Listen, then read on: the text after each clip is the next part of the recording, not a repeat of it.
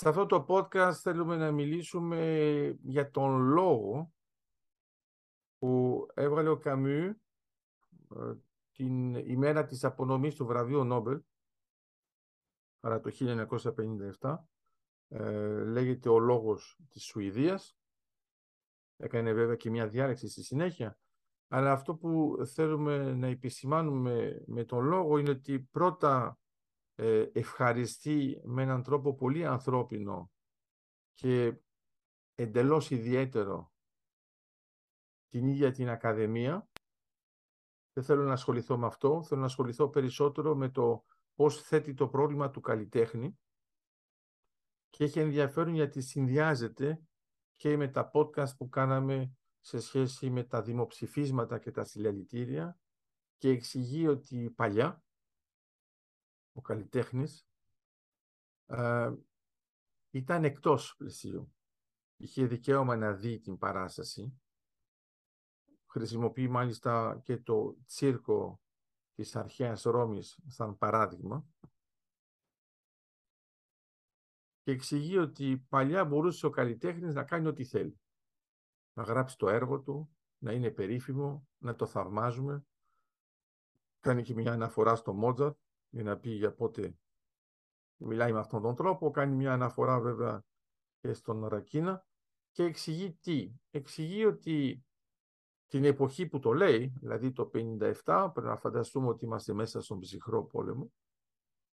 Πρέπει να φανταστούμε ότι ε, επειδή είναι γεννημένος στην Γαλλική Αλγερία, είναι μέσα σε πόλεμο.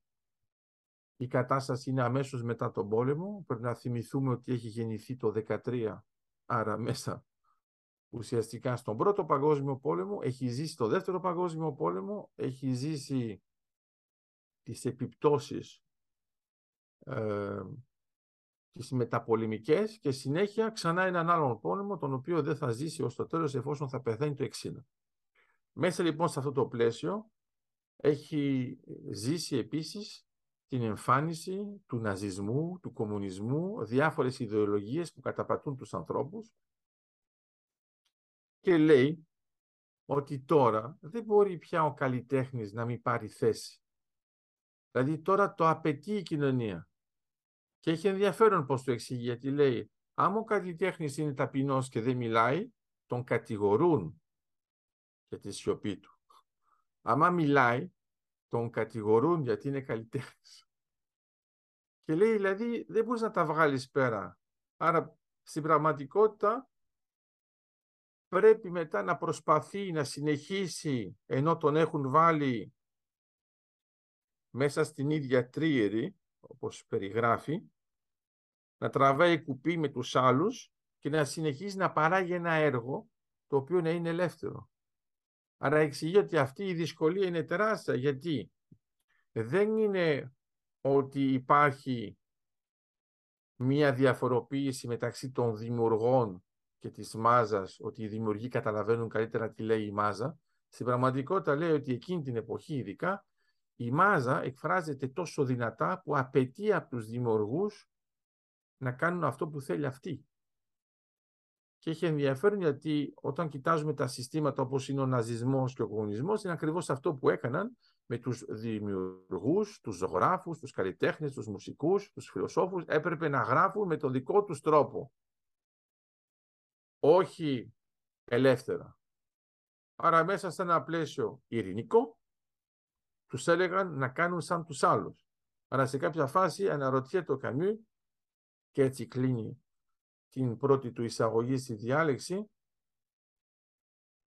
ότι μήπως τελικά η τέχνη είναι μια ε, ψευδή πολυτέλεια.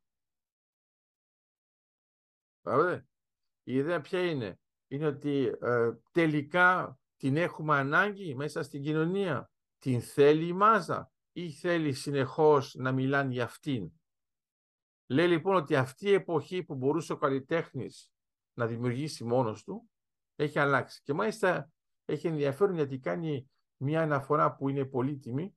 Λέει ότι τελικά έχουμε γεμίσει με ροζ βιβλιοθήκη και μαύρο μυθιστόρημα, εκεί που πρώτα υπήρχε ο πόλεμος και η ειρήνη του Τολστόη, La Chartreuse de Parme του Σταντάλ.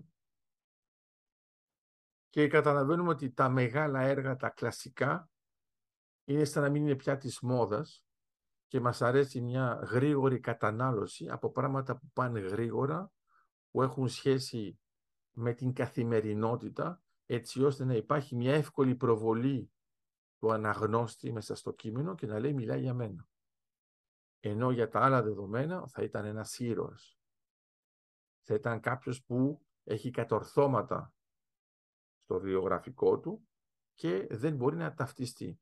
Ταυτόχρονα όμως έχει ενδιαφέρον γιατί στη συνέχεια εμφανίστηκαν και άλλοι ήρωες, τους ονομάσαμε ακόμα και υπερήρωες, βέβαια και στην εποχή του Καμίου υπήρχαν, γιατί ήταν σε σχέση, η γέννησή τους σε σχέση με τον Δεύτερο Παγκόσμιο Πόλεμο. Η γέννησή τους σχετίζεται και με τον ψυχρό πόλεμο και στη συνέχεια απελευθερώθηκαν από αυτό το πλαίσιο και εμφανίστηκαν όλο και περισσότερο που αυτοί οι υπερήρωες ε, δεν μοιάζουν καθόλου με κάποιον που θα μπορούσε να ήταν της καθημερινότητας, αλλά αυτό δεν μας πειράζει. Αν το συνδυάσουμε τώρα ότι ε, έγραψε και ο Ομπέρτο Έκο προς αυτή την κατεύθυνση, όπου έχει ένα ωραίο βιβλίο, το οποίο λέει από τον υπεράνθρωπο στον Σούπερμαν.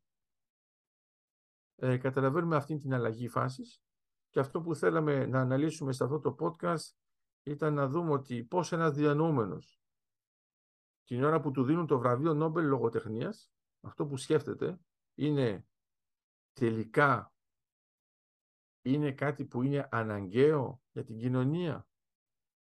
Είναι μια προσωπική πολυτέλεια.